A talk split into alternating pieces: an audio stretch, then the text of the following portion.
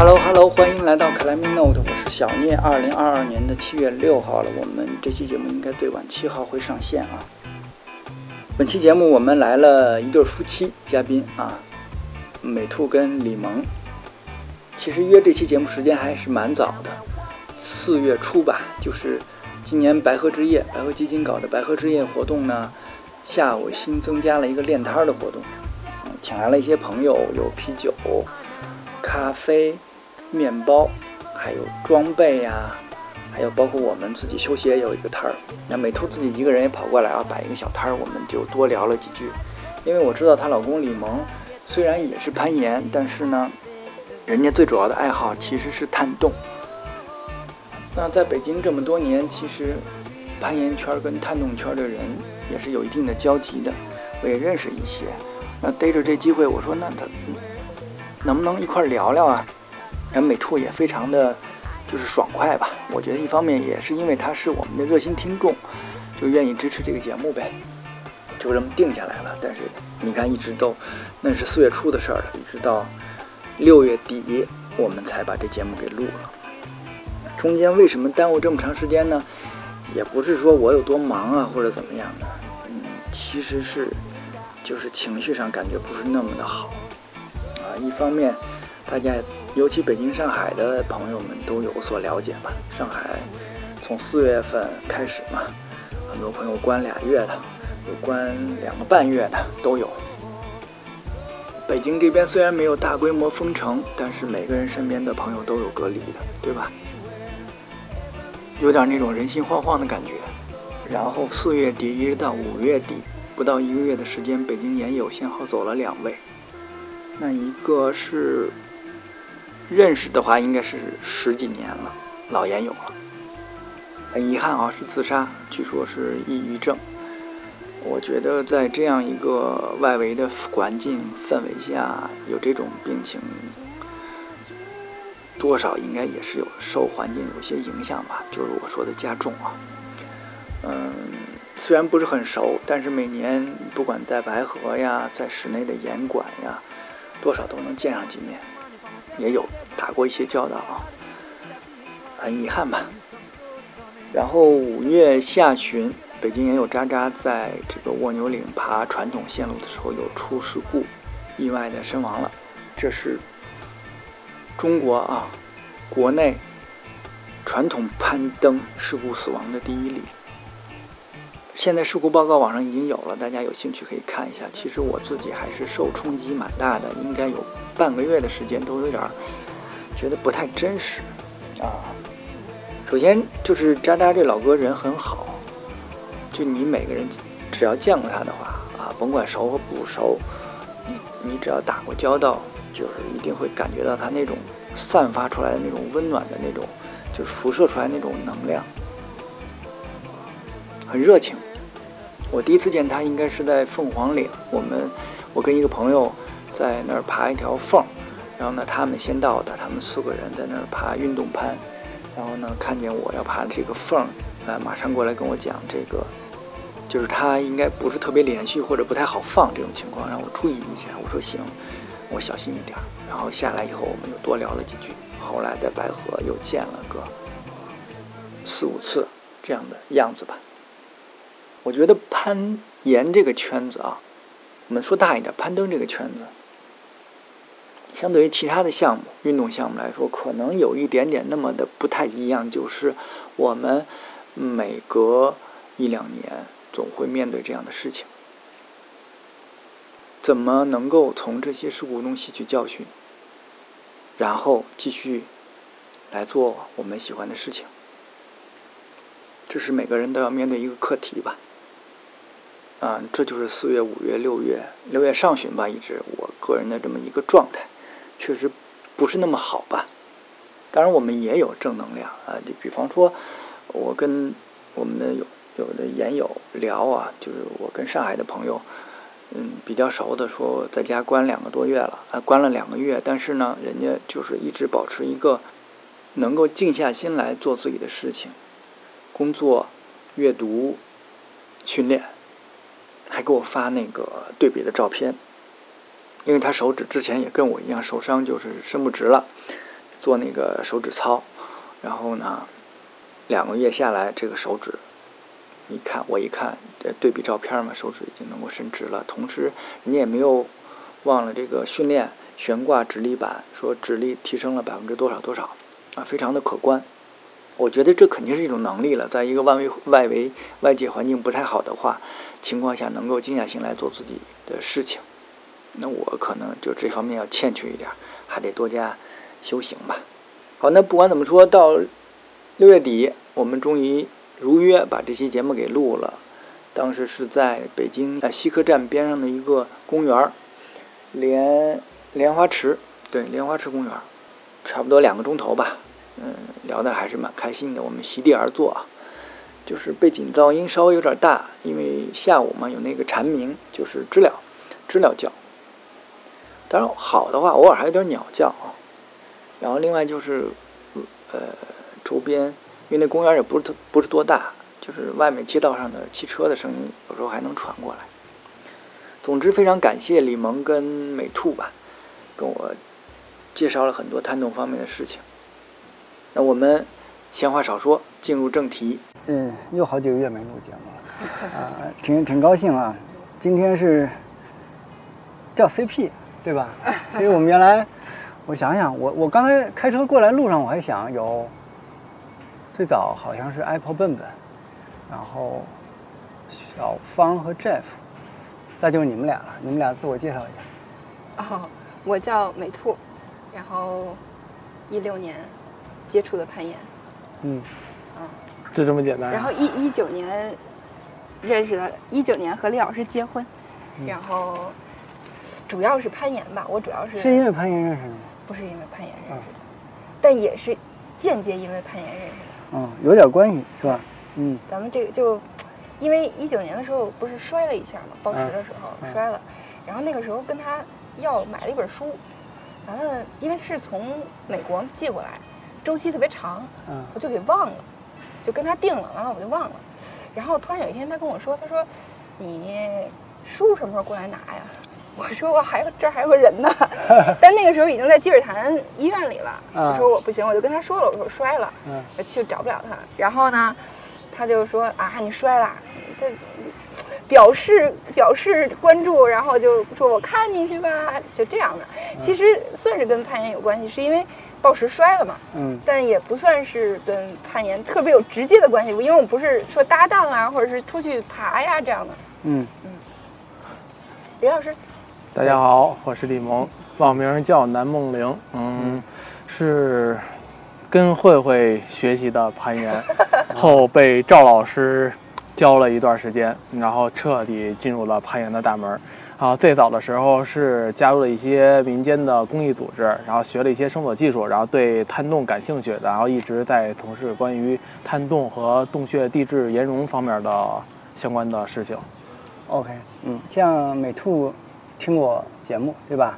忠实粉丝。就是我是希望找一些，就是我特别感兴趣的点，你明白吗？因为我也就是有美兔的朋友圈，我会看到。有时候我说这个，首先你们翻一个书，这个我知道，对吧？对，那本书叫《垂直深渊》。对，《垂直深渊》这我们后面会再具体谈啊。然后包括下洞这个事儿，其实，因为攀岩圈跟探洞的有很多交集，对吧？对。我最早知道探洞应该可能。得有10年前了吧，因为有奇云的老板，对，奇云最早下洞，对他们算是最早的一批吗？啊，算是北京最早的一批啊，但是不是全中国最早的，中国最早的还是官方考察洞穴的时候，然后呢，当时是有中英、中法、中日的联合科考，把外国的一些人请过来，然后把中国的第一批探洞的人培养起来的。是研究所探洞吗？对，研究所他们。地疗院研究所在哪儿？那边，广西啊，在广西。对，主要就是广西、贵州，因为那边有亚洲最长的洞穴，世界第3的洞穴双河洞。在广西是吧？对，贵州双河洞。双河洞在贵州。对 ，OK 啊，那就我们今天聊这儿，先说一个我最感兴趣的话题，就是李萌，你怎么进入探洞这个圈儿的呢？比较复杂。最早的时候，我是12年毕的大学本科毕了业，11年的时候就加入了一个，当时就爬山嘛，加入了一个民间的救援组织。加入了以后呢，学习了一些绳索技术，后来学习了以后。学了它，但毕竟绳索救援类的技术，它北京没有那么多的事故，当时或者说有事故也不知道，所以它用不上。用不上的话，总要有用处，那就玩个探洞吧。然后最后就大家一起去玩探洞，渐渐的就开始接触到了这方面。后来是13年的时候，去广西贵州找了当时在广西的让波塔西，就是法国洞穴救援联盟的一个老师，教的我们洞穴救援的技术。后来就是15年，法国洞穴救援联盟的人来中国开会，然后呢给我们教绳索洞穴救援。再后来就是意大利 SSF 的，意大利 SAS 的人，他们也进来，是被邀请进来给我们讲洞穴救援，然后渐渐的就开始往洞穴方面发展了。就主要这个请这帮老外过来，还是为了，一是培训，第二还是要实地的，要先就是去探那些。广西的洞是吧？对，没错。法国过来是因为他们要参加亚洲洞穴学大会，他们是参会的一方，顺便给我们讲了一下。然后意大利是专门就邀请过来对进行一个洞穴救援的培训。这种一般是地方政府组织的吗？不是。刚才说过了，法国是因为参会顺手过来的，然后意大利是因为有一个是朋友邀请。是等于我们就是为了学习他们的技术，然后特意把他们邀请过来的。纯民间的，对，纯民间的。哦，那还挺不容易的。对，那国内探洞圈现在是一个什么样的？我不太好，就是描述这个东西啊，就相对于攀岩圈啊或者什么样的，它现在是一个什么样的状态？就比方说人数啊，人数远低于攀岩，这是没有。我也认为是远低于攀岩的。对，就我身边真正的，但是我认识探洞的人，其实也就是，比方说我10，可能我不止10年，我想想啊，2004年的时候我在登协培训了一下，2004年我就认识广西过来的，就跟我一块上，那时候不叫初级班，那时候叫助理，就是你那个年代，就是你先得学一个助理的，就指导员，类似于这种。然后才是初级，然后才是中级。就我们那时候上那个课，广西来了一哥们儿，他就是探洞，但我都忘了，太早了，忘了名字。你想那个时候，所以其实发展时间蛮长的。对，探洞其实它也是内部还细分小人群。比如说最基础的，我就是一个想进洞里边拍照片，练习绳索技术，探个险，这是一类。还有很大一类是我要进去，不仅仅是做这些，只是观光的，我还要做一些基本的考察、洞穴测绘。这并不是官方在做这件事情，官方也在做，但是也有很大一部分是由民间的爱好者来做的，洞穴的测绘、探测这一部分的。然后呢，所以呢，它分为2个派别，一个就是拍照流，我下去拍好看的照片，体现我自己的技术；还有一部分呢，就是我探了洞以后，我要写报告，要出一些。材料，这些材料可能不是说我做科研用，而仅仅就是作为我的爱好，顺便作为了一个国家进行比如研究所的一个洞穴报告提交给他们，为做出一些贡献。这分为这2类人群，然后还有一部分是商业队，商业队就是单纯的就是带小朋友，带一些愿意去体验的人去体验。那你觉得这个人数能有多少呢？中国能有1000人，2到3000人左右吧。但是这个人数肯定不算那个所谓带来的游客，类似于这种。对，不算游客。对，就是他能自己得下洞。对，能这就跟攀岩不一样。你觉得攀岩人多，但是很多攀岩人他，我们讲他不挂线吧，他出门就爬顶绳，那其实他也算攀岩。climber， 对，也算攀岩呢，对不对？这还是不太一样。这个，下洞就只能自己操作啊，不对，可以把人放下去啊。对，那就属于游客，对吧？然后，那我理解是不是就像你说的，就拍照流这个，他们就一般不会下，没有人下去过洞。嗯，也有一些组织会组织这种手探的工作。嗯，他们比如说发现一个荒无人烟的洞，他们要进行手探，然后呢发一些朋友圈什么的。但实际上，国内很少有没有人下去过的洞，实际上可能就是没有发出来而已。但是大部分洞都是曾经历史上有人进去过的。嗯，这个历史上是什么意思？村民可能去过。对，比如村民。比如说北京的唐人洞，嗯，可能在北京，我说我第一个下去的，但实际上早在唐朝的时候，它就有人下去了。嗯，我怎么发现呢？是因为当时它里边有字，有古人题的字，然后呢，经过考察发现它是古代的。如果没有这个字的话，那现代的人不可能知道唐代有人下去过。嗯，实际上远古时期都有人下过。那贵州、广西那种深山里面。还是应该有对，也有荒无人烟的地方，有一些是曾经人类没有涉足过的地区。像世界上现在说嘛，是整个地球上有两个地方是没有人类涉足的，一个是深海，另一个就是洞穴嘛。这个刚才是说了一个开头，我们讲那北京探洞这个圈子的历史，咱们聊聊。可以。嗯啊，北京的话，最早是奇云探险。因为他们本身做设备嘛，当时奇云的老板们啊、也是既做设备的贩卖，同时他们又攀岩又登雪山，同时也探洞啊、在00几年的时候，他们就疯狂的大量探洞。这也对我有印象，因为他们在自己的那个网站上还写文章嘛，对吧？嗯，所以他应该算是北京最早的一批。再往后的话，北京就是零零散散的了，就是。紧接着就是一些绿野起来以后，绿野成立救援队了，然后就是蓝天救援队等等一系列的。当时是蓝天救援队，有一部分人学了搜索技术以后，也开始进行探洞。然后呢，后来他们就是进行了一些外地的活动，比如说去云南找水等等的，就是去洞里边找水。这都是北京人去的嘛。然后找水干什么？因为当地没水。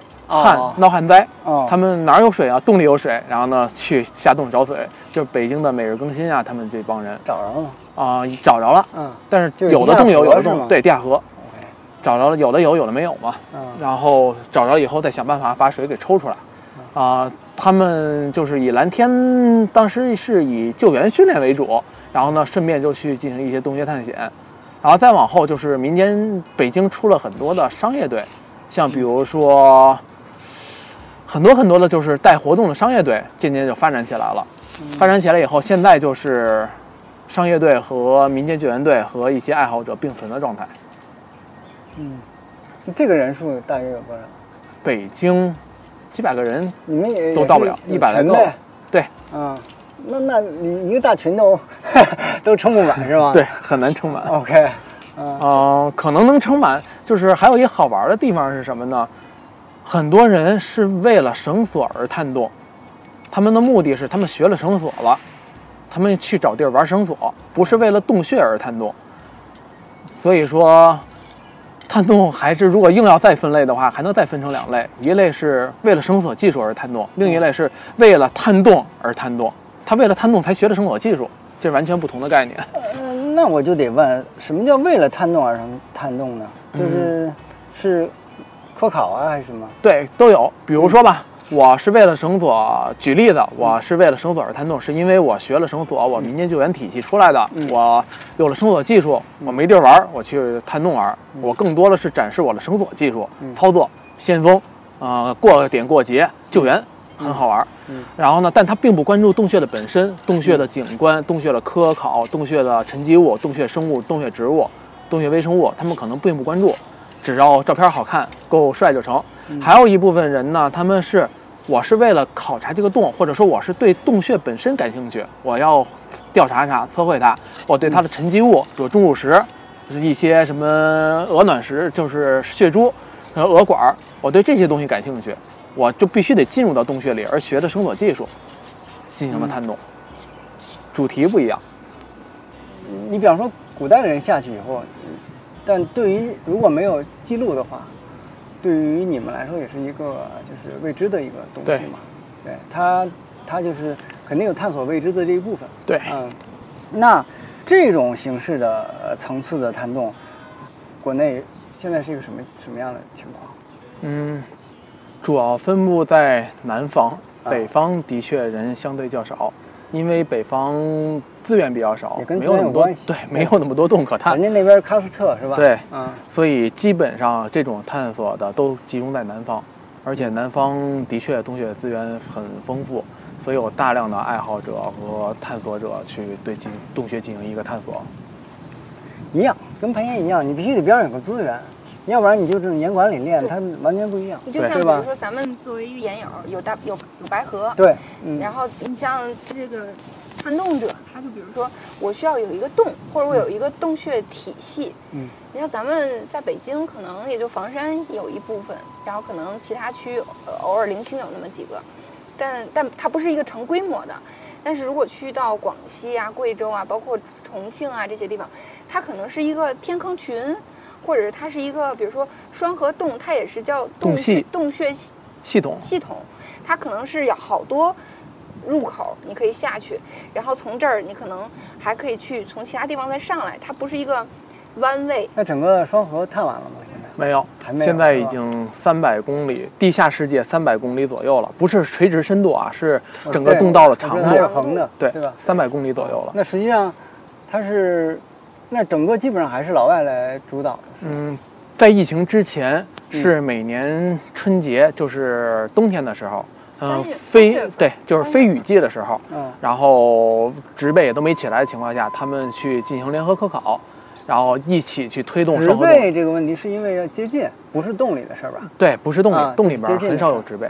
因为首先得是非雨季，一旦雨季了，一涨水，洞里边可能就淹了。就跟泰国那电影啊，对吧？金国威拍的嘛。对。然后还有问题就是，它植被少，洞口更容易被发现。如果长满了叶子，它很难被看到嘛。但是如果说树木都干枯了以后，找洞口也会容易一些。在这种情况下，他们每年都在那个时段进行双河洞的探测，然后把双河洞的长度给推进。然后疫情以后呢，国外的人进不来了，然后不管是中法联合探洞也好啊，还是什么也好，就都停了。国内也在自行探索，但是它的成绩发布出来是否会被世界认可，都是有相应的问题的。现在地调院就是那边的人也在考虑这个问题，就是我们自己的成果发布出来是否能够被接受。那这个有什么就是佐证吗？或者公认的一些东西？你比方说登山很容易，你必须有环拍照，对吧？如果你是没有照片，你登上山顶是大雾的话，那可能就有一些会引来一些质疑。那你们这个它是靠什么啊？有洞穴测绘我们每一次下洞都要把整个洞穴给测绘出来它有很多的用处啊，比如说有救援的用处，或者就单纯防止迷路。像双河洞地下几百公里，如果稍微一个不小心走差了一个路的话，可能就真的迷路出不来了，所以必须要有洞穴测绘，走到哪儿测到哪儿。这测绘是怎么弄法啊？弄什么东西？它是最传统的测绘，它不像地表的话有 GPS， 洞穴里边用不了。地表的话，我可以用经纬仪或者说很大型的设备，但是在洞穴里边，由于空间狭窄或者说光源的问题，很多设备都用不了。所以最基础的、最早的时候是用皮尺，拉皮尺，然后呢，仅仅就拉出一个，我从 A 点走到 B 点有多远，拿罗盘测一下角度，就是方位角，然后再测一下上下的倾角，我就记住了一个主线。然后呢，在每一个点上，我再测它到左边的洞道有多远，到右边的洞壁有多远，到上有多高，到地高度是吧？对。然后这样的话，我就能大致画出来了。然后呢 ，A 点到 B 点完了以后 ，B 点到 C 点 ，C 点到 D 点，依次推进。现在很方便的是有测距仪了，测距仪距离方面解决了，而测距仪在集成了电子罗盘，它也不用拿以前的那种地质罗盘去瞄准了，很方便，一键就搞定了。再往后就是有三维扫描技术，但三维扫描技术的话，它占空间比较大，然后呢，不能去太恶劣的环境，有它的一定局限性。目前就是用测绘的手段去证明我探了这个洞了。那现在能做到，比方说拿测距仪就测了几个点，然后你输一数据，最后就直接出模型。可以，已经可以了，是吧？对，但是有国外的软件测很多个点，就是不是说我站在这儿，我周围，我可能有时候因为我跟萌萌有时候在北京探洞的时候，他让我做那个皮石人，就我是他的一个标尺，我在前面走，然后他有激光的小点打到我，就我们之间的是有一个距离的，对吧？然后这个就是一点点我们俩交替的去进行，你就知道这个洞道有多长了，对不对？然后但我站的那个位置，他会走到我站的那个位置，然后测我周围的这个所有的。长宽高，然后空间，然后整个这周围扫一圈，他就知道大概这个洞壁是一个什么样的情况了。然后他把所有的数据，就是我们每走一步，就到比如说从 A 点到 B 点，他能看到我的这个点，每这么交替去进行这一次，就是一步一步交替进行吧，然后一直到这个洞道结束，就是或者说就可能有的地方我们也测不了了，很窄啊，或者它已经没有了。就到这个，然后基本上你就所有的数据收集到了之后，你就可以成一个，现场就可以出，就是现场就可以出图，现场就可以，就是它是草图，现场草图，甚至是三维立体的软件能直接就出来，就安卓手机。只不过它的那个，就是说它那个数据，真是方便太多了。对，就是它那个数据不是说特别的完全精准，但是它有一个大致的走向，你知道，比如这个地方它就是很开阔的空间，因为你比如说你高度很高或者宽度很宽，你就知道这个地方很宽阔，然后有的地方可能很窄，上下左右可能就是没什么距离了，可能就很短，你也是知道的。它所有的这些数据汇总到一起，你至少知道这个通道有的地方是个大厅，然后有的地方就是狭窄的通道，你这个肯定是能看出来的。那北京现在最大的洞，就是说规模最大的，北京规模最大的，有一个叫做明月洞的，大概是200米深左右，但是因为它太靠近村口了，然后呢，村里边是不让个人去探索的，然后测绘完了以后，这个洞也被封住了。然后呢，还有一个传说中的三角洞，听说是500米深，但是只是传说，目前没有人知道在哪儿。也有可能有人知道，但他从来没公开过，也可能是我们不知道。 对，那通常北京的洞就只是讲深度了，横向的很少，对，很少。北京这都是野洞，实际上北京最大规模的是景区的洞穴，是石花洞。石花洞本身也是我国很著名的一个洞穴公园嘛，也是排得上名号的。那里面也是钟乳是吗？对，石钟乳。那它是石灰岩，对。我好像只看过图片，我没去过呢。对，因为房山那边属于太行山脉的末梢，那边是属于石灰岩的一个地质，然后发育出来的。它一共应该是分为是5层还是7层啊？我忘了。然后底下几层是注水的，注了水以后游客下不去，想要下去的话，你要不就是把水给抽了，要不就是潜水下去。几年前，让波塔西，就法国让波塔西和就是广西的小罗宏杰，他们把石花洞下边给测了，潜水下去测啊，怎么放水之前测的？对，他们测完了之后就注水，再注水，对，就保护那个洞穴。对，为什么要注水？因为要保护，就是洞穴保护是一个国际性话题，它有各种各样的问题，游客进入洞穴带来的二氧化碳的增高和带来的一些问题，会氧化钟乳石。本来如果没有人为的干扰的话，它在生长钟乳石是很白的，很好看的。游客越多，它就是越会被污染。这种情况下呢，景区为了可持续性发展，它不能把所有的宝贵的地方全开放。而石花洞本身的确是一个非常具有科考价值的洞穴，它必须把底层洞穴给保护起来，不能对游客开放。而且这种污染就是变颜色了，是吧？还是说它脆了就直接就有可能，比如你走的时候咔嚓咔嚓，它因为它其实是有的地方还是比较结实，但有的地方是很脆弱的。对，你可能会咔嚓了，各种原因就给它踩坏了，或者有可能也有氧化的这个成分，风化的过程。对，就相当于是风化了，其实也不可逆的是吧？对，不可逆，很难去修复它，而且修复了也是能够判别出来的，这是人工修复而不自然形成的。你这么一说。景区的话，那我去过平谷的那个洞，平谷有一大洞，里面全是钟乳，也搞得挺，里面反正好多灯嘛。对，钟乳石景区的颜色都是靠灯光打出来的，就它本来就是那个，它原本的颜色是白的，对，或者说是灰色的，就是不会有其他特殊的彩色，少，但是有些也会有，比如说像混了一些铜离子的，它会发绿，这样的话是因为它含有其他的金属离子造成的。是不是南方有什么广西啊，这个贵州就不太讲保护这个，因为他们这东西太多了啊。是，早期的时候，包括现在，洞穴保护也是一个很大的问题。有些地方甚至会把垃圾倾倒到天坑或者洞穴里边，会对洞穴进行一个很大的破坏。白河那山谷里也是倒垃圾啊，好多地方都是。对，它这成本低嘛。对，好处就是现在研究所的老师们，因为中国有一个地质学会研究洞穴专委会，我本身也是这个专委会的委员。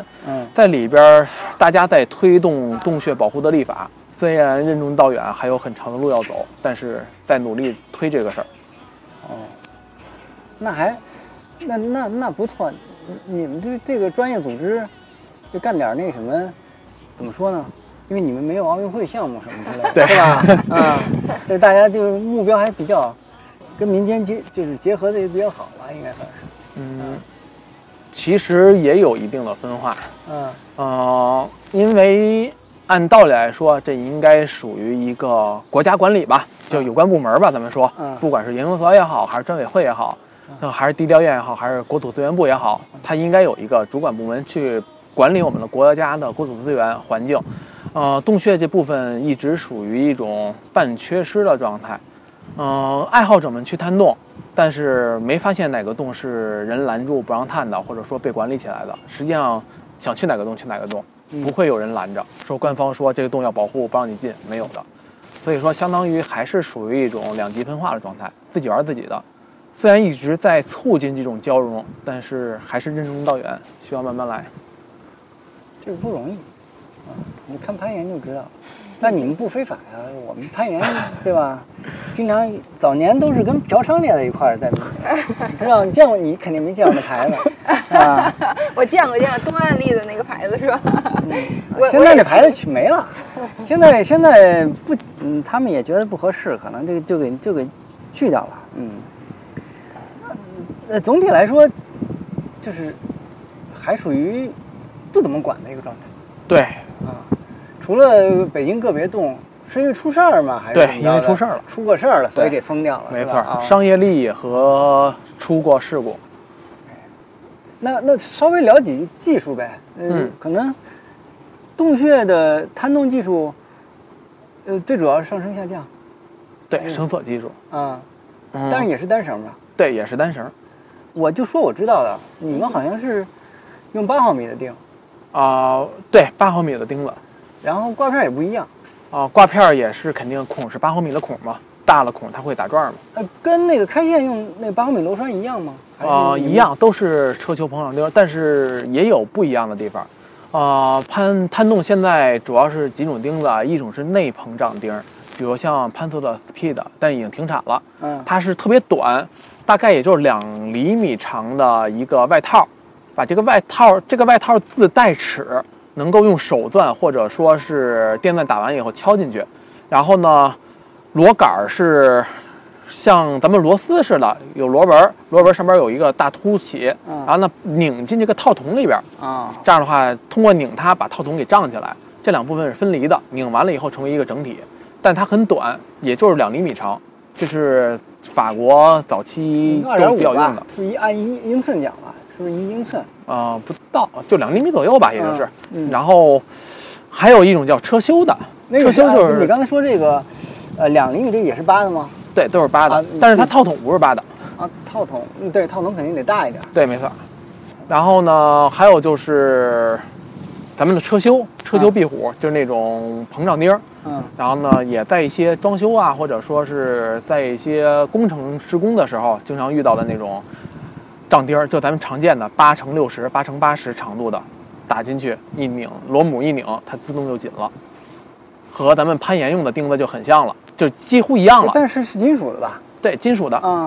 然后还有一种就是现在有一些人常用的是自攻钉 ，MMS 可回收的钉子，它就相当于我们琢螺丝那个螺丝。只不过它也是比较粗的、比较长的，经过一些质量检测合格的。然后拧进去，不用的时候再给拧出来，拆走了，那它不得打个像没有个套筒吗？没有，它就是生拧，靠螺纹拧到岩石中，和岩石产生一个螺纹的固定，就跟咱们螺丝一模一样，只不过它更粗更长。不碎吗？不碎，也看颜值。就是、不是，那就是那只是因为你们主要就是接触的是石灰岩够软了，对，才能是花岗岩你怎么拧一拧全完了啊？对，不，它是这样，先拿电锤打了一个6毫米的孔，嗯，然后再把八毫米的钉子拧进去，它的直径并不是，是加上螺纹以后的直径，嗯，是就我说的 MMS 自攻钉，它是加了螺纹以后的直径，然后呢是这个直径，它实际上打6毫米的孔就可以了，啊，拧进去。像车修就是8毫米的钉子就是打8毫米的孔，嗯，但是 MS 自攻钉的话就是打6毫米的孔，然后把螺纹螺杆拧进去，就没有膨胀的结构了。我去双河的时候我拆过。就是整个全我们布线的时候，因为法国人布的线，艾瑞克布的线，他就布完了之后，就是我就问他，我说下去我说我能拆吗？他看了看我，他说你拆吧，没事，你要是拆坏了，或者是比如说就刚才说这个自攻的，对，就全部都是自攻钉。他说你要是拆那个有什么问题，他说我再下去找你去。我说好，然后他就给了我一个那种小扳手，就是可以就是万向的那种。就是带棘轮的扳手，带棘轮的那种扳手，然后我就在那儿拧。其实最开始是挺上劲儿的，就是你只把它拧出来之后，它才会你才会觉得。但是我也不能直接把它拿出来，我还是要拧，给它基本上快拧出来的时候才能拔出来。但末端也是连一个类似于挂片的东西吗？对，它相当于钉子是钉子，挂片是挂片，直接把挂片放在这儿，钉子直接就拧进去了。就是，但不是手拧吧？啊，不是，也是拿扳手拧，手拧不动。不是，我的意思不用电吗？不用电钻吗？啊，电钻只是打孔啊，只是打孔。对，拧还得用扳手拧。拿那个扳手摇进去。对啊。然后还有一种钉子是可拆卸锚点，像比如说 Petzl 的，我知道有一种打进去插进去一拧完事儿，然后呢用的时候反向一拧一摁，那个就有8的嘛。对，有8的，有12的，没有10的。对，那个开线现在用的也很多。对，方便。那个就是比较环保，就自攻钉比较环保，就是你把它拆下来之后，那个整个岩壁上就只有一个孔，什么都没有了。但你像咱们要膨胀钉或者是那种，它就是你钉子得留在上面了。对，就是等于相当于也有办法拆，但是它就会破坏一定范围内的岩壁嘛。哦，要不就是把整个钉子敲进去，打的是孔够深，把钉子当当当当敲没了，敲进去了；要不就是把钉子露头的部分给切断了，掰断了。要不就是把整个钉子给拔出来了，攀岩的那个钉打坏了是一样的，只不过攀岩的10毫米的更难处理。对啊，你就得上角磨机一点，对，比较粗。哦，这么那主流用什么呀？主流现在还是车修壁虎，因为便宜。自攻的贵啊，自攻钉也不是太贵，因为现在很多牌子都有自攻钉嘛，它其实就是打螺丝嘛。但要买好的牌子的话，就会相对贵一点，但是实际上也很便宜。也是不锈钢吗？有碳钢的，也有不锈钢的。不管这几种钉子都包括碳钢和不锈钢。按道理，洞穴应该使用316或以上不锈钢，或更高的材质，而不应该使用碳钢。它有水，它会锈。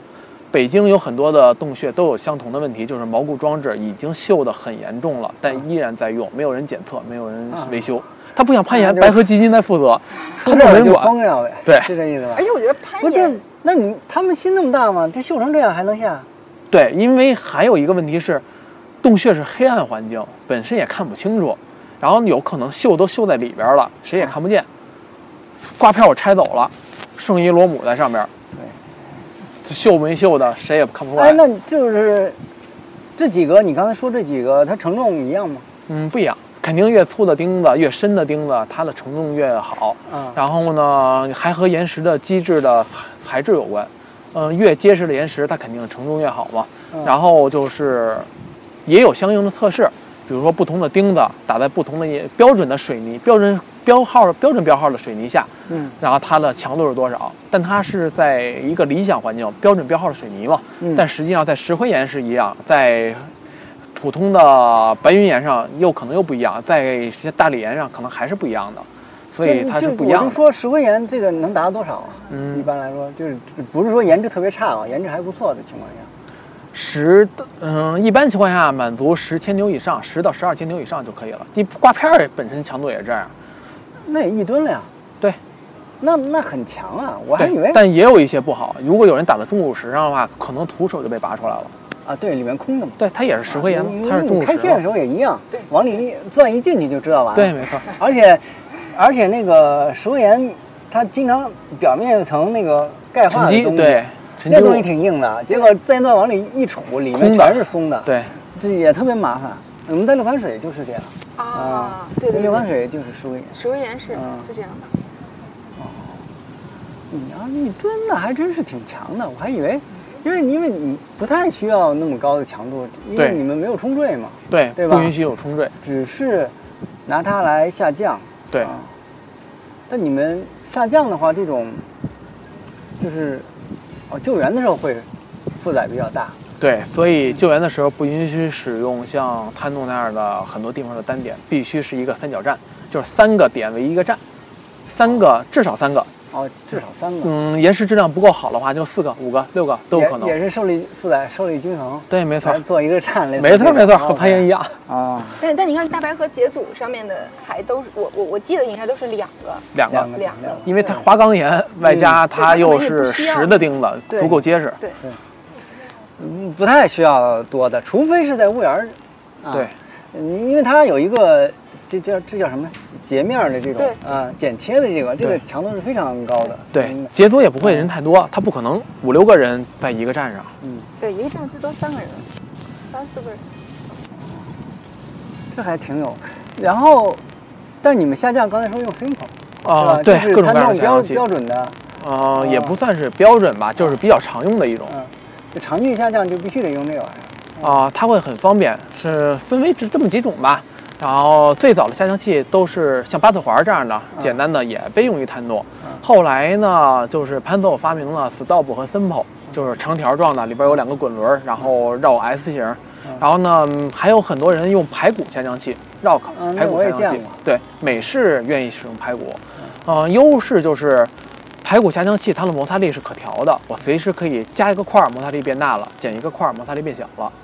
像 Simple 的话，它就几种基本绕法。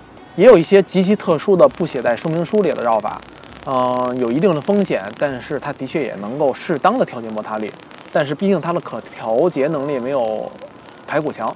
Stop 的话，它是需要有自动制动的嘛，因为 Simple 和排骨松手就掉下去了，但 Stop 这种下降器呢是松手以后它能停下来，所以它会有一定的辅助功能。有辅助功能，但也会形成依赖，各有各的优缺点。那上升呢？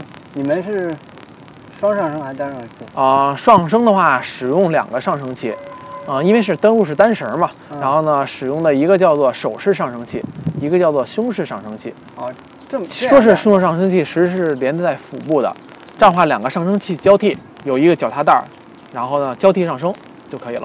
和双闸节上升是类似的，2个闸节嘛，一个受力，另一个就是松的，可以往上推。一个脚踏吗？就一个脚踏。只连在手式上升器的下方。这个效率还可以是吧？对，你们觉得？然后可以在它的基础上再进行改良，有其他的上升模式，比如说还有可以增加一个脚式上升器。脚式上升器不是 PPE 设备，就是不是个人保护装备，它不负责安全，它只是提高效率。这样的话，原本是一个脚踏带，只有一只脚塞里边，或者2只脚踩一个脚踏带，但现在我就可以一个脚踏带，另一个脚是脚式上升器。交替的踩就可以上升了。还有是一些比较特殊的，比如像早期的一些技术，它有一种胸板，就是胸升上面有胸板，胸板上面有一小滑轮，人的话可以把双手脱离，不要手升了，用一种特殊的方法。这还有一种方法是像比如加膝盖的位置再加一个胸式上升器，叫简称是膝升，其实就是胸式上升器，位置不一样而已。用各种各样不同的方法实现不用双手就可以上升的方式。也是各有优缺点。首先，它如果人晕了，它的晕倒姿势不一样；其次就是它过点过节不方便，绳子上有一个节，有一个点，我想通过就很麻烦。标准的法式的一胸上一手上，通过性是最好的，灵活性是最高的。这个还挺不一样。攀岩的很少用到，就是攀岩也有长距离上升啊，这是我们在大墙上经常干。但是我很少看到，包括我在美国也见到，没有怎么见到那个胸上，对，听上这个东西。对，攀岩的话，它还可以使用下降器上升。嗯，我用有一手升在上边，对，有一脚踏垫，然后下降器是保护嘛，保护器嘛，或者龟或者什么的，只要我拉着下降端的绳子往上一拉，哎，我人就上去了。那也是挺累的，嗯，所以它能解决。对，对吧？效率不高。嗯，但是它弄有一个问题，我不管是 stop 也好，还是 simple 也好，我想拉底下的绳子往上拉太费劲了，它不像保护器那儿容易抽绳，所以说它反向抽绳很费劲，所以这种方法就不方便。下面绳子坠得太沉。对。而且下降器的摩擦力也大。哎，对，刚才说到那个。新拍那片子你们肯定看了吧？嗯，是泰国东协救援的那个。对啊，对你作为业内人士评价，因为我看好评是不少，但是因为我还没看那个片子。啊，其实我本人也算是参与者之一吧。当时去了是吧？我没去。当时是泰国出事的时候，因为我的本职工作当时是不能出国，出国的话得报备申请一大堆事儿。然后呢是北京和外地。北京去了两个队伍，一个是北京绿洲应急救援促进中心，另一个是平兰公益基金的人。然后呢，就是国内组织的这么两个队伍去的。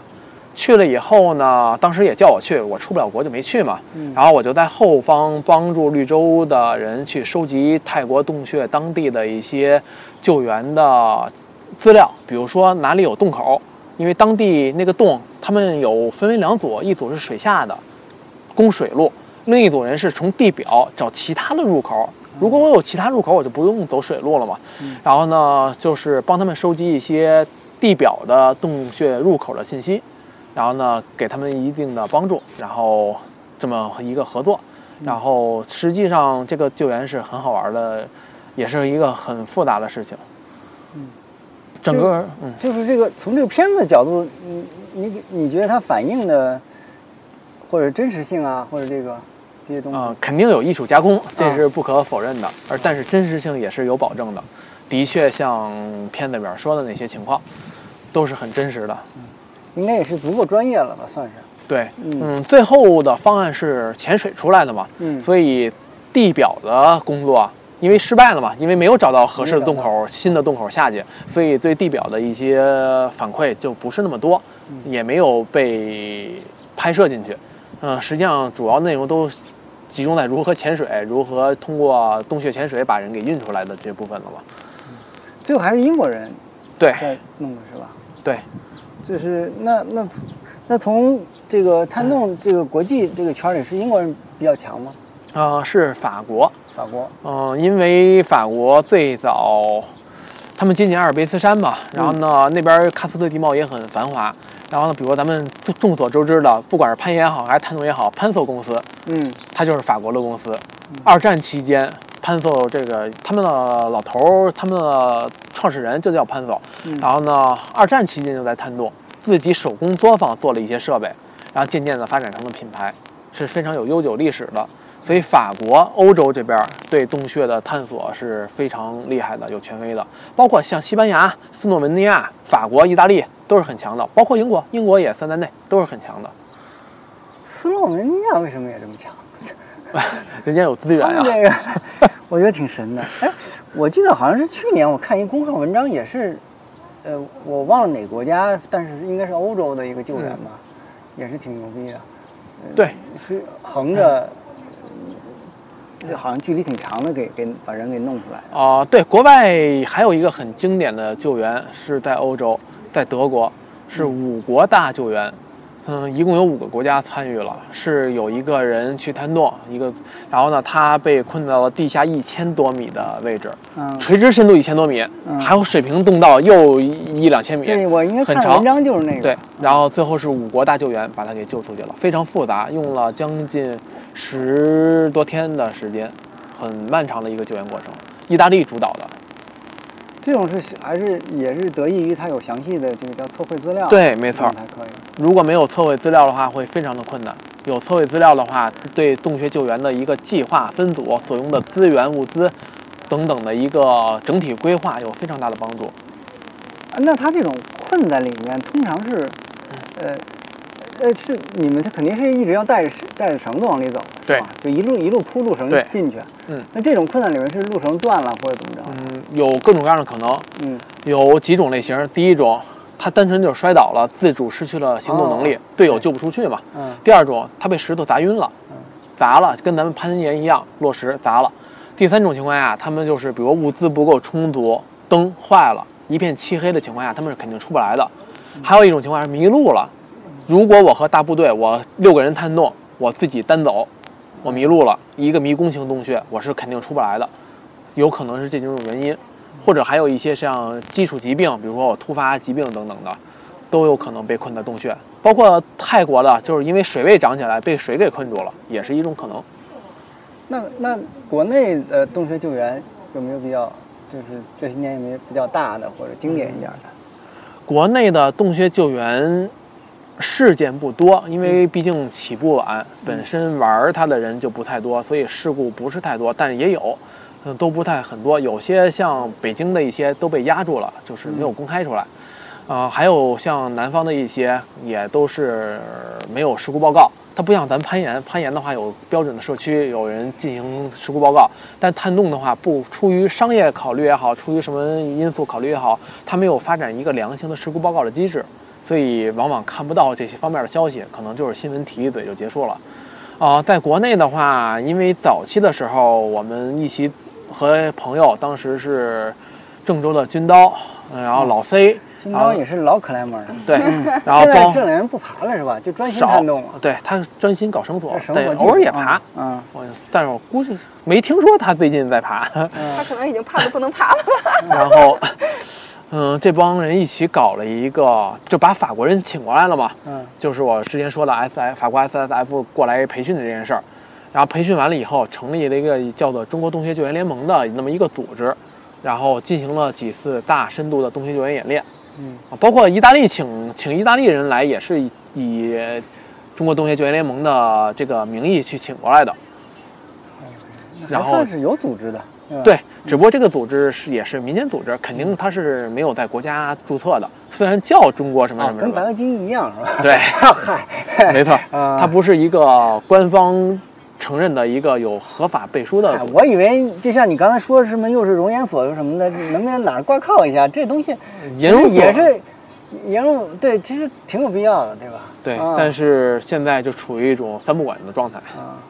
反正就是现在要出的事还是找熟人呗，对，就这意思。对，消防第一时间报有消防会找当地相应的队伍，比如说北京的消防可能会找北京蓝天、北州绿洲，或者找我们都有可能，他们都有这些组织的联系方式。就是消防自己应该还干不了这事儿，对吧？对，少。现在云南的消防可能会相对较好，贵州、云南，因为他们进行过几次洞穴救援的培训了。那我们再说说那本书呗。好啊，什么样一个契机？因为我知道那个别人跟我提过，这个书已经出来好多年了，是吧？对，它是一个它原始版本就是那个英文版的。对，它很早，第一版是87年，对，87年就有了。然后后来它历代更迭吧，它就不断的演变。我们现在这个87年肯定岁数比你大了，跟我一样大，可能比我大。你有87，你是87的，应该不止87年。我以为你90后呢，具体日期忘了，反正挺早的一本书，对，应该比我们都老，绝对是80年代的那个时间了。然后，但我记得是85年以后的那个。对，我的第一个问题就是为什么会想起来把一本这么老的书？按说如果它这么老的话，是不是有些东西会过时啊？这个问题，我就想起来把它又给，因为我看挺厚的，这个多少页？200-300页吧。对啊，这个挺下功夫的，搞了多长时间？这个我先回答你第一个问题，就为什么是搞这么老的一个书啊？因为这个书它不断的在更新，它以前就是我现在给你的那本书是第5版，第5版是2007年的时候更新的，就是相对来讲会近一点。然后再有一个就是说，它其实技术上是没有什么，对，就是没有什么。特别老，就是基本上还是在沿用，就咱们现在用的技术也是，它07年这个版本，咱们现在也在沿用。甚至有很多都是比较对于国内来说是比较激进的，比较对国内比较依然比较激进，是吧？它有尤其里边的细绳技术，细绳技术其实就是我们现在包括南方，包括一些大佬都不敢用的，不是太推荐。所谓细绳是八啊，不是，它是布线的风格上啊。首先咱们说的细绳可能是指绳子的粗细啊，8毫米。10毫米、9毫米、8毫米，现在有人用8毫米的绳去探洞等等的。还有另外一种是布线的时候，我需要更轻的绳索，甚至说，我只留一根细绳在上边，我不留主绳，我用主绳下降，下降完了以后把细绳留在这里，把主绳给抽了。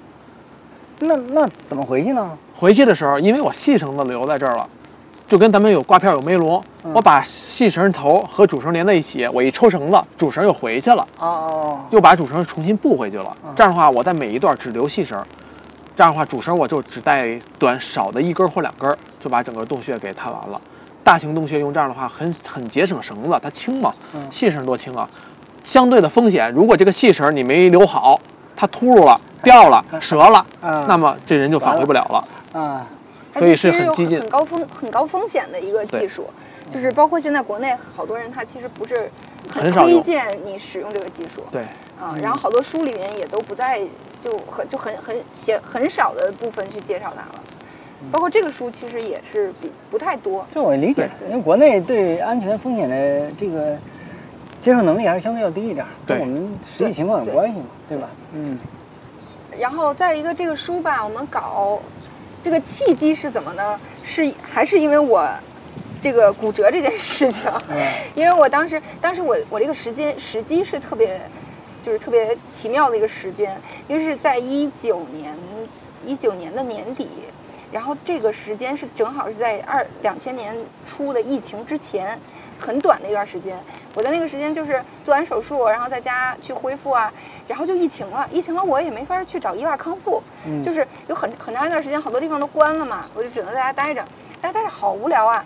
然后这个时候李老师问我，哎，慧有一个事情，你看看你愿不愿意干呀？我说干什么呀？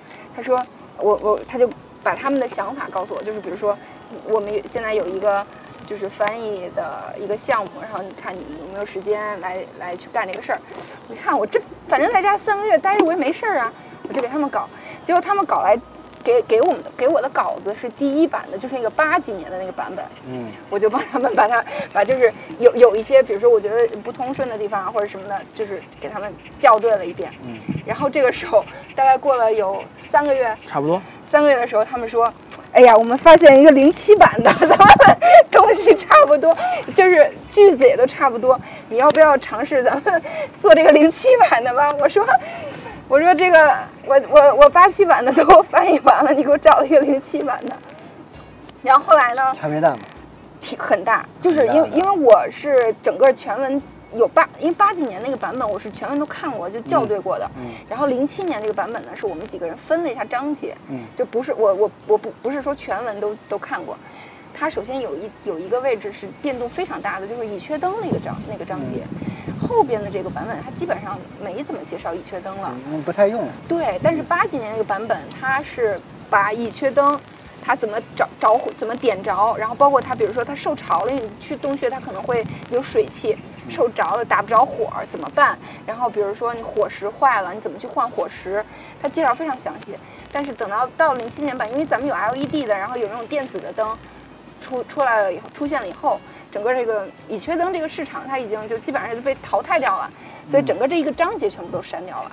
然后技术上其实我觉得还是比较大的变化，就是可能自制安全带那一章就没有原来写那么详细了。可能因为现在成品的安全带是非常方便、非常好买的，而且你其实也不用花很大的代价去干这个事儿。是全身的吗？不是，探洞安全带。探洞的半身的安全带。哦。你肩带其实不是 PPE， 肩带你可以自己做，就它不是一个 PPE。塑料材质的那个是吧？尼龙材质的。尼龙的。对。和咱们的攀岩安全带材质一样。啊，一样的是吧？对。那差别在哪儿？有一些差别是探洞安全带更加的简洁，因为洞穴环境太容易被勾挂了，尤其是窄的洞道，所以它的装备环做的特别小。对，但是我们攀岩不一样，我们要挂快挂，20把快挂在身上，装备环必须够大，方便挂装备，但是探洞完全相反，就是我要装备环小，防止我钻一个窄缝呢是被卡住。然后呢，安全带还得耐磨坚固。我们的攀岩安全带是有下降环，它这个位置可以去连接下降保护器。然后呢，有绳结打的是上下腿环的那个中间的部分，但是探洞安全带没有这个结构，它是一个半圆锁，它要求这个部分是核心的地方足够耐磨，足够的结实，绝对不会出危险。它用一把锁代替，并且它需要连接胸上，是一个金属的连接嘛。这样的话，我用一个把半圆锁去连接的话，它和胸绳的集成更好。如果我们是攀岩安全带，我想连接胸绳，我还得拿一梅龙锁，梅龙锁又有一个长度，它的高度就会很高，效率就低。所以说它整体上还是有一定的区别的。没事，你接着说。这个整个艰难的翻译过程。还有一个区别就是，老版本的它可能对于就是咱们刚才聊的那个杖钉那部分，它做了一个很大的，就做了一个很大的改动。就之前因为很早以前还有那种拿钉子就是往里往手敲的那种，那个它全部都删了大部分。不好意思，我插一句啊，现在国内没有玩手段的，少还是有是吧？对，有但少，作为应急手段使用。我电池没电了，会带是吗？对，但是带的人非常少，只有一些相对经验比较丰富的人，他愿意带一些。钻头一般也还是8毫米的。手钻我们就像之前写钉子的时候说的是，我使用的是 Speed 的内膨胀钉，那种内膨胀钉自带齿，那个套筒本身就是钻。我直接敲这个套筒就能够把它一边敲边转，边敲边转就把它给敲进去了。也就是套筒自身就是钻，挺有意思。那个书上有是吗？有啊，Petzl以前有。对，因为我知道早期攀岩的也用这种东西。对，同样的也然后它还更新了一部分，比如说它更新了一些设备方面的，因为在80年的时候，可能咱们现在的跟现在的设备肯定用的不一样嘛。然后它更新了一些。然后，但是技术上基本上是一致的。对，它技术上没有什么太大的，包括原来很老的，就刚才萌萌提到的那个用那个胸盒去上升的，这个里面也有，但只不过它可能把一些咱们现在常用的这种法式的技术放在前面了，然后那个它后面也有一点点介绍，这个差别不是太大。但整体上来讲，其实两个版本还是07年的这个版本，可能对于现在我们去探洞更有帮助。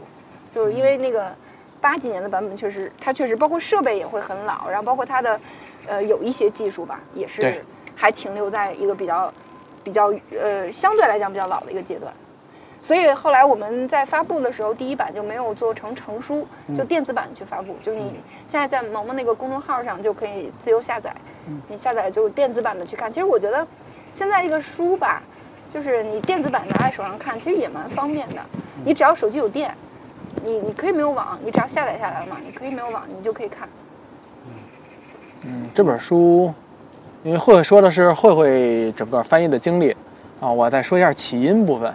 因为什么选这本书以及为什么翻译它？首先这本书的确很好，07版的技术也非常的，虽然这本书07年它并不是很新了，但它依然是一个对国内来说技术很领先的一本书。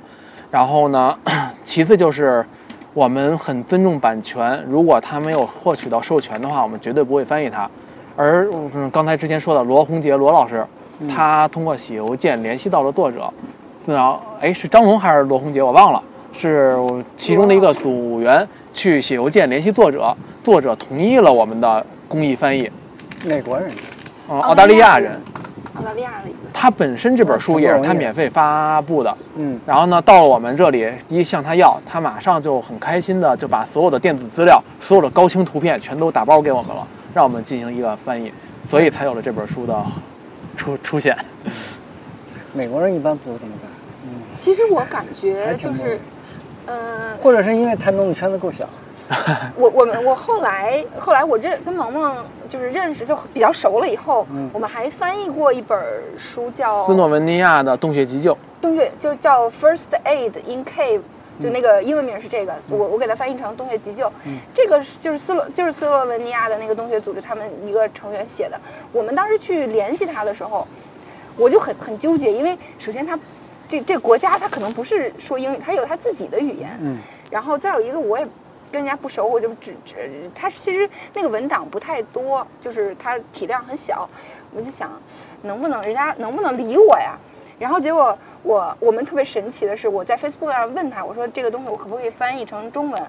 他隔了也就3天，就他可能因为有时差或者他有别的事，他隔了3天就回复我们，他很高兴把他的这个文档翻译成中文，这样的话更多的人可以使用它。如果就是比如说我在探洞的过程中遇到危险或者遇到这种需要急救的这个地方，我能用到它去拯救更多人的生命，它是非常高兴的一件事情。嗯，我明白了，就你们这个啊，在世界范围都是一个特别小众，对，所以它才会有这样的。就像你说的，怎么那么容易就能把五个国家的高手都弄一块去就一个人呢？对吧？对，本身就少，你攀岩就不太可能，对吧？对吧？对，所以它本身它就是一个非常小的圈子，尤其是在这帮顶尖高手里面，那一定是对，可能就那么个几十个人，就是对吧？而且他还有传承，对，说白了谁是谁的师傅什么的之类的，互相都认识，对，这是他的，确实是一个，也是好的地方，对吧？嗯，欧洲有欧洲洞穴救援，就有一个组织是欧洲洞穴救援委员会。它也是一个公益组织吧，然后它会把欧洲的一些国家的洞穴组织聚集在一起，每年开研讨会，它是有这样的机构的。其实你也能理解，是吧？你说下洞黑咕隆咚的，是吧？幽闭恐惧，还是那这么一比的话，喜欢攀岩的人可能应该还是要多一点，对吧？它毕竟是在外面。其实本质上我还是更喜欢攀岩一些，但是我也比较喜欢探洞，是因为之前我去过双河洞，真的下去之后我觉得好美啊！就是你走着走着突然出来一个瀑布，然后再走着走着突然出来一个水潭，再走着走着就地下河，你就其实我觉得女生对于水这个理解还是会更喜欢一些。然后那没有弄一身泥浆吗？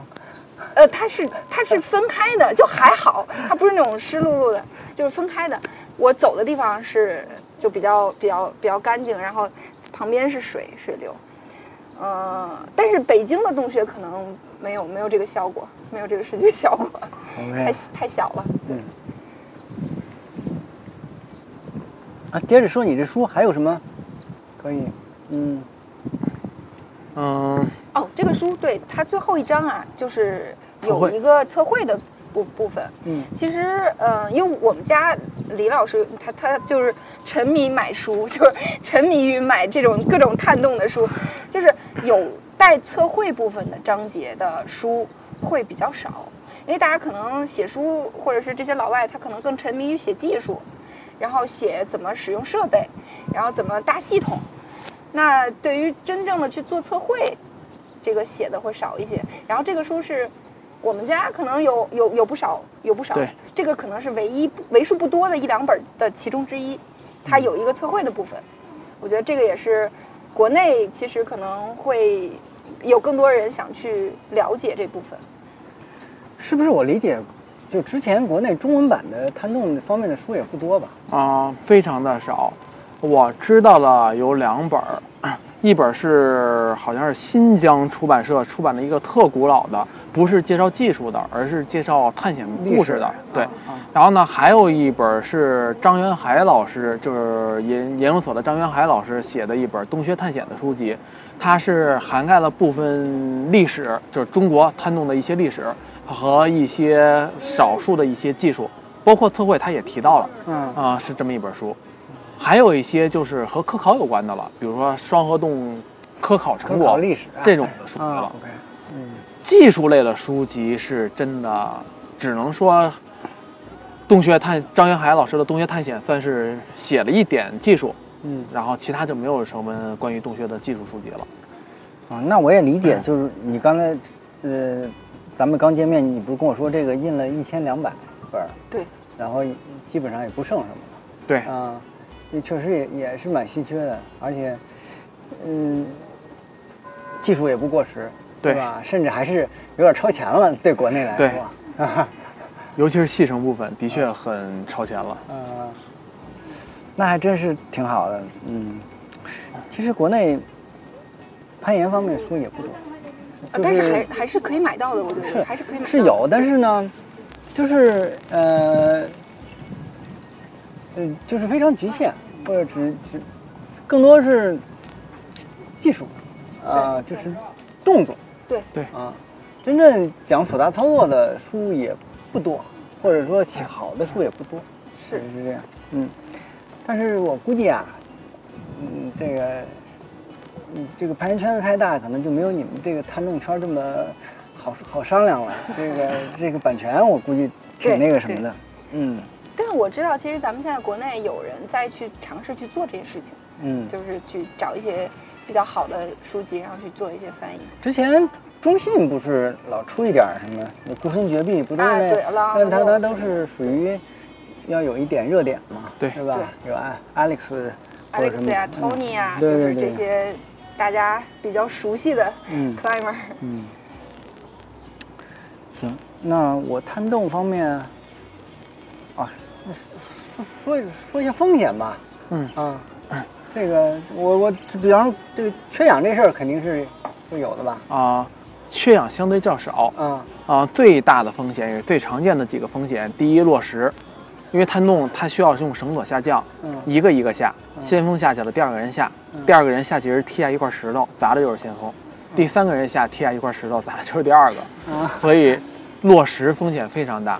因此，在先锋布线的时候，有一个很重要的工作就是清理落石。你先给我解释什么叫先锋布线啊？第一个下的人，这跟我们攀岩不一样，攀岩是第一个上的啊，他得需要把绳子给挂上去。哦，我理解了，你这个，因为你这个洞啊很深，所以它要中间还要再打点，对，分段这样一段一段下，所以它啊那悬空怎么办？还得接绳吗？嗯，绳子不够长就接绳。OK。这样的话，它有一个先锋，它得带着绳子、带着电锤、带着所有的装备去把线路给布出来。它是先锋，它布线的同时，它就得把石头都给清理干净，不能有落石风险。它实在清理不干净的时候，它得告诉它的副先锋或者后边的人别踢落石，要踢的话也等我多远了再踢。如果有人真的踢下落石了，他必须大喊落石，或者不管喊什么，反正得告诉下边有人落石了，下边人好有反应，直接贴在岩壁里边去。然后呢，尽可能避免被砸到，这是很大的风险。基本上大部分的严重伤情都是落石造成的。然后还有一些风险，像比如说它和攀岩一样使用绳索嘛，攀岩的绳索是保护，摊动的绳索就是上下，但是它有可能有磨损的风险。嗯，尤其是摊动攀岩的磨损，它在于它和岩壁之间的一个动态的接触嘛，但是摊动不一样，绳子是固定不动的。你一旦磨，就是只磨一个地方。对，一旦磨断了，下去尤其是从底下推上升器的时候，对，太容易磨绳了。嗯，所以它也是一个很大的风险。第三个就是黑暗的风险，就是固有环境的黑暗风险。一旦你光源没了，它有很大的黑暗嘛，你就没办法出来了，真是伸手不见五指，出不来的。然后包括它的一些地形造成的潜在受伤风险，崴了脚了、磕碰了、不小心坠落了，都有可能，都不好往外弄。对。啊，还有一些少见的风险是水的风险，掉水潭里了，或者说下雨雨季涨水出不来了，或者说像是氧气的风险。有些洞穴是比如说如果是一个死洞，并且它的确有可能会出现一个缺氧的状态，但是很少，一般大型洞穴不可能缺氧，尤其有地下河的这种可能性非常低。一定有别的口。对，但有些洞穴还会出现有害气体，比如说有些洞穴里边有硫化物沉积，硫化氢气体，这种情况下，当然一闻就能闻见，它会有这种风险。还有一些更特别的，像组织包浆菌感染的风险，蝙蝠太多，蝙蝠粪太多，里边有组织包浆菌，这样的话，人吸入以后会在肺里边长组织包浆菌，就俗称，开玩笑说就是肺里长蘑菇。国内是有几个案例的。那这种怎么弄啊？严重吗？它很好治，打抗生素就成，对症打抗生素就成。但问题在于不容易确诊，因为国内案例太少了，有那么几起。我有一个朋友就有这个就被感染了。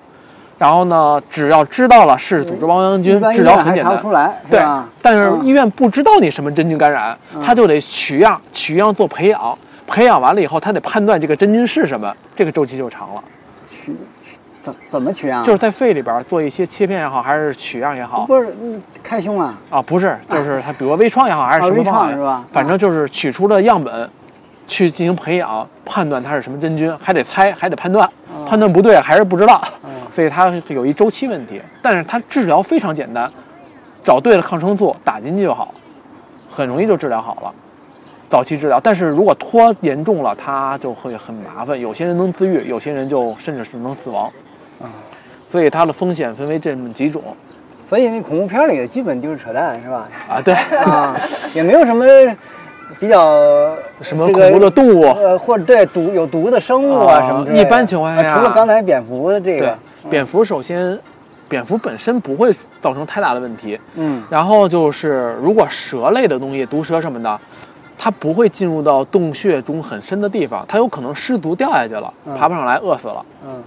他不会说他自己自主进入到一个，进去也没吃的，对，他会考虑他的生存环境，他不是一个真洞穴或者半洞穴生物，所以他不会进去，偶尔进去了很少，所以问题不大，也不会有野兽，野兽下去了同样的问题嘛，嗯，对，所以电视里边什么妖魔鬼怪更不可能有了，那个有一个电影叫做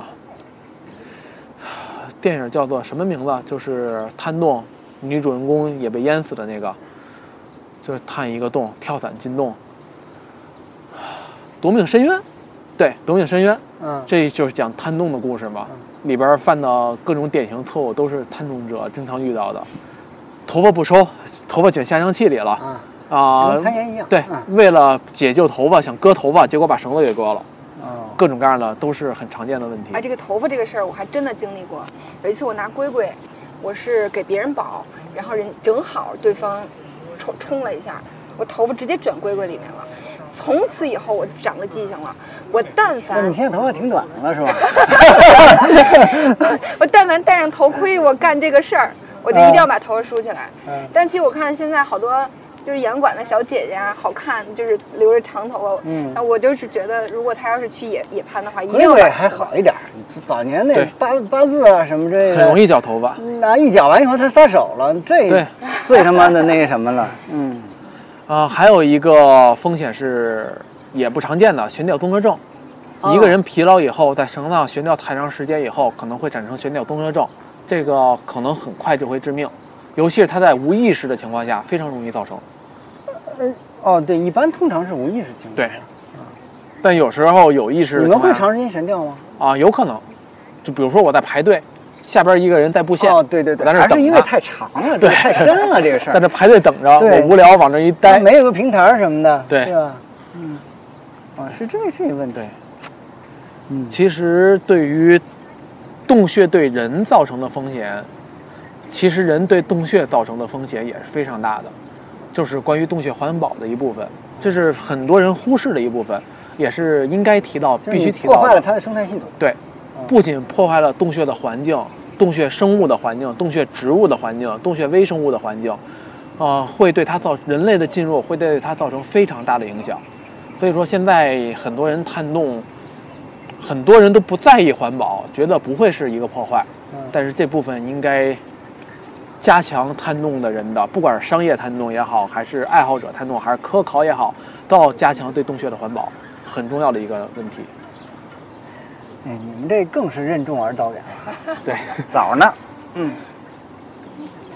行，我探洞这方面，我没什么问题了。那你们俩还有什么？没有什么，就是最后再强调一下吧。环保的、安全的、科学的探洞。进入洞穴以后，什么都不要带出来，也不要留下什么垃圾。OK， 好。那我们聊聊攀岩呗。好吧。这个，美兔是老岩友。对，怎么就是接触这个活动的啊？其实最开始我还是跟着那个科隆的培训，咱们在北京白河，你还去过那个了？对，16年是有几批，就是我记得是有4批，然后我是谁是讲师啊？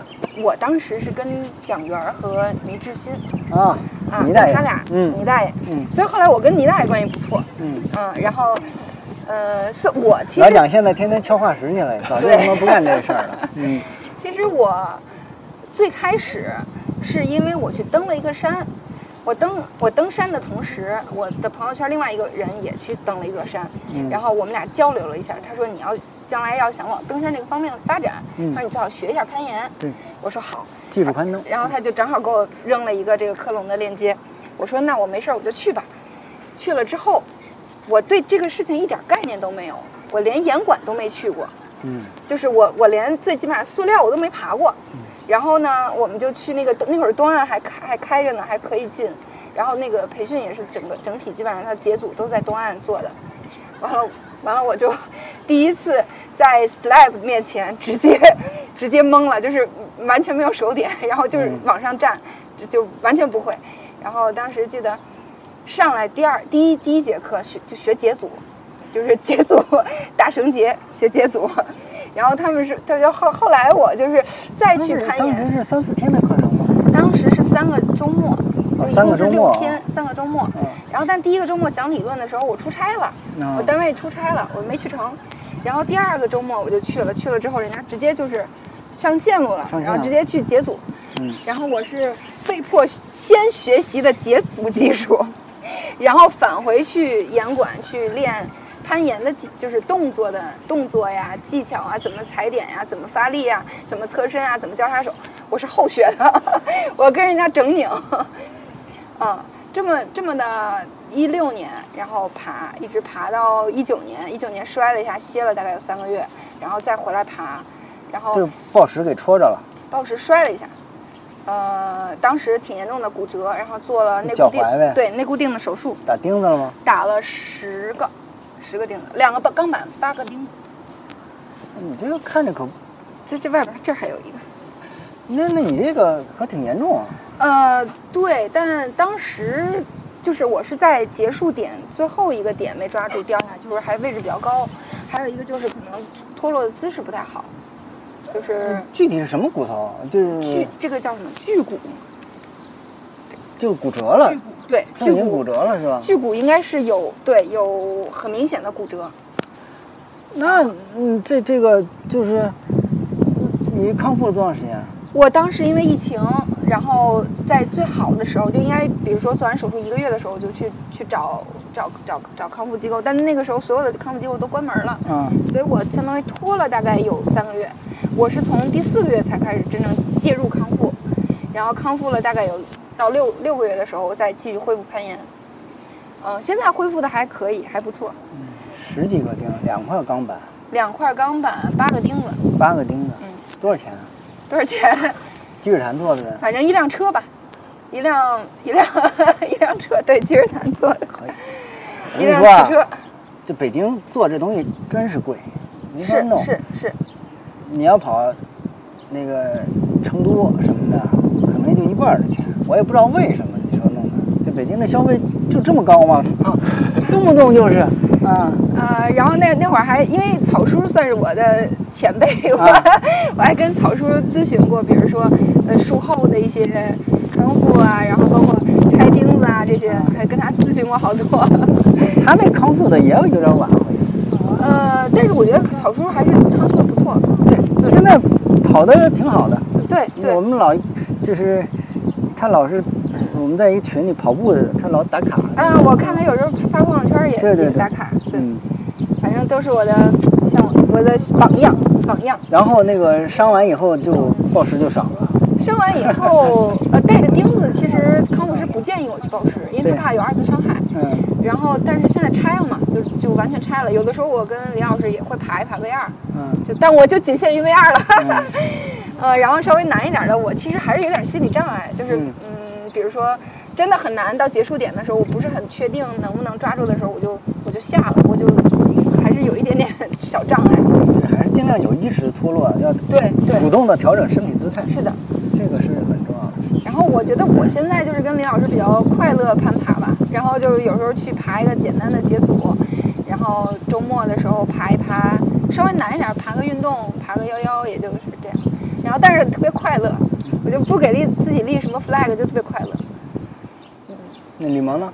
我是最早的时候知道攀岩，也体验过，但是都是作为体验者，对，作为体验者去体验的，然后也没有攀岩鞋，后来有一段时间的工作和它相关，但也没好好爬，都是就是给人打个保护，或者说就在底下看看热闹就结束了。后来就是认识慧慧以后，慧慧老拉着我去攀岩，我才入的门。这正确的打开方式。对，对我听说你还上小张那上课去了。对，没错，和赵老师学过基础。对，我的基础相当于是赵老师教的，打下了不错的基础。后来就是我自个人比较懒，所以进步比较缓慢。不是，但基础赵老师教的这个时间精力都放在别处了，那肯定。然后现在沉迷于拍片儿，就是比如说他去爬一个相对来讲难一点的报时的，比如 V3、V4 的报时，沉迷于让我给他拍小视频。但是我觉得，就是我觉得攀岩啊，对我们俩来讲就是快乐。然后我去运动，然后就是快乐就可以。我觉得现在我们俩不是特别追求说一定要爬13呀，或者爬12啊，就可能就是。缘分到了就能爬了吧？这个东西完全在于你的付出，你还有别的事儿要忙，你还要想下洞，那你这边付出的精力、时间有限，那一定是就会慢。对，会，但并没有什么关系，对吧？对。你看现在的，前两天我们还聊这个，你比方说，现在，00后，可能在严管理的也不少了啊，人家真的很下功夫的话。可能比方说2年就要删了，对吧？这很正常吧？现在是，那我们都是十几年才到这样，但是也没什么关系吧？好像是吧？毕竟我们也不比赛啊什么之类的，不是从那个方向去的，更多的乐趣，对吧？就开心，更多的是自身的进步，而不是说超越别人。对，这是心态。攀岩，我觉得可能。对于爱好者来说，更多是一个就是向内的一个对自我提升，对吧？那你们也很少有专项训练什么的，基本还是爬吧。就是对，没有做过专项训练。那我刚才还想问，想起来这事，那你们探洞要练什么东西呢？我会做一些专项训练，因为攀岩和探洞很大的一个区别是什么呢？攀岩更加的依靠的是个人的能力，比如说我的身体的力量、平衡、核心能力。绳索只是保护嘛。对。但是探洞的话，它主要操作了绳索技术。只要我绳索技术操作别有错，实际上它并不是像攀岩那样很费力，效率上会更高，毕竟它更省力嘛。然后呢，所以不会进行一些体力上的或者说是个人能力上的专项训练。而是更多的是对绳索技术操作的一些特殊的训练，比如说我做点作战，然后比如说我做一些救援系统、救援方面的训练，或者说比如说我布线的一些先锋的训练，都是因地制宜，针对环境的。实际下洞去练。对，必须得实际，因为在家是做不了的。我只是在家，我没有办法像攀岩，我装个指力板我能练了。我没有这个环境，我不可能练先锋技术，就是探洞的先锋技术。那在家，那我就刚才咱们进公园，我想问你的这种体能的这些需要吗？很少是吧？对，因为它不像攀岩那样太依靠核心，所以军刀胖了，就是这问题是吧？对，老外那个探洞高手也身材也不太那个。没讲究吗？也有一些很厉害，比如说像法国的，我们就常驻中国的老让，一个小瘦老头，非常厉害。瘦，但是他很厉害，就是他体能非常好。对，但他不做专门的训练。你们会带东西上升吗？会，背着绳子，因为绳子刚开始是越布越少，到洞底我没绳子了，但返回的时候我是越收绳越多，我得把所有的绳子给背出去。那这种，你们挂在哪儿啊？绳子？不能背在身上。对，如果背到肩膀上的话，往后仰，对，太累了。我们会挂到安全带的下方，两个腿带儿，安全带不有腿环吗？腿环的下边，或者说两个腿环下边，或者我们安全带核心的半圆锁的下边，一个能够延长出去嘛，用安全带上。对，比如说一旦停下，对，一旦停下来，它是安全带受力，不是人受力。OK， 这个。真是要拖东西上升的话，还是做消耗很大的。对，有的时候需要做1对1的紧急的互救与自救，就是需要带着一个人上升，带人下降相对容易，但是带人上升的话，得把一个人带出洞穴就相对来说比较费力了，必须需要一些技术性的比例系统的辅助了。滑轮什么的？嗯，对，它有几种很多种方法，哪怕没有滑轮也可以做比例系统。最简单的一种形式是拿脚踏带，嗯，我们不是手持上升器上有脚踏带吗？脚踏带以前是直接连到手持上升器上，我直接踩就成了。嗯，这回我不连手持上升器上了，我是脚踏带折叠穿过手持上升器上的锁，嗯，再下来连到我身上的安全带上，嗯，这样的话自己踩自己就是一2:1系统啊。用这种方法可以带更重的人上升。如果还带不动的话，还有一些其他的技巧可以辅助我，也都是省力系统、比例系统。这个还真是，你像你这么一说，绳子操作，嗯，就是比攀岩要还是复杂不少。对，它复杂在对器械的操作上，嗯，对个人的核心能力上并不要求太高。嗯，行，我最后一个问题吧，你们是前年结的婚，拍婚纱是哪年啊？21年。去年。去年拍的那个婚纱是吧？就青龙白虎呢？对，9月份。啊，挺好。那个蜜月度了吗？因为疫情嘛，对，没法出去，就怕出去，然后再隔离，来回反反复复的。你畅想一下吧，能出去去哪儿啊？我们俩是有分歧的。哎，你们会出去探洞吗？就是会。我的意思，出国啊，也会是吧？就是现阶段出不去而已啊。之前去过啊，我是去过一个，但是不是为了探洞去的，嗯，是干别的，但是就是也算是探洞吧，最后，但是不是为了探洞而去的。嗯，真正为了探洞去的话，我个人是没有专门为探洞去过，想有计划，但是没有实行。对对，现在有分歧对吧？对，我现在有分歧。你是想去攀岩？我是想去攀岩，对，然后他是 Clanmin 啊什么，对，我想去拉呀，对，是的。或者我哪怕去优胜美地，然后但他不，他说不要，我就只去。有这么个地方，墨西哥是有一个长洞是吧？对。然后法国意大利有一个，然后还有一个斯洛文尼亚，对，斯洛文尼亚也有，美国也有啊。然后我们说，我们能不能各自去各自的地方？最好去一个既能看洞又能攀岩的地方。啊，这个也跟就是说攀岩一样，就是你到当地。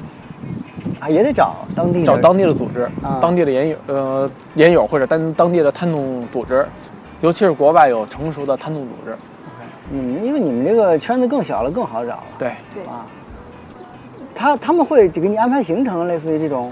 他就是给动图就类似于咱们的路书，就咱们对于攀岩者来讲的路书。嗯，他们只要我们拿到那种简易的动图，你知道从哪儿下，从哪儿出来就可以了。像英国探险协会。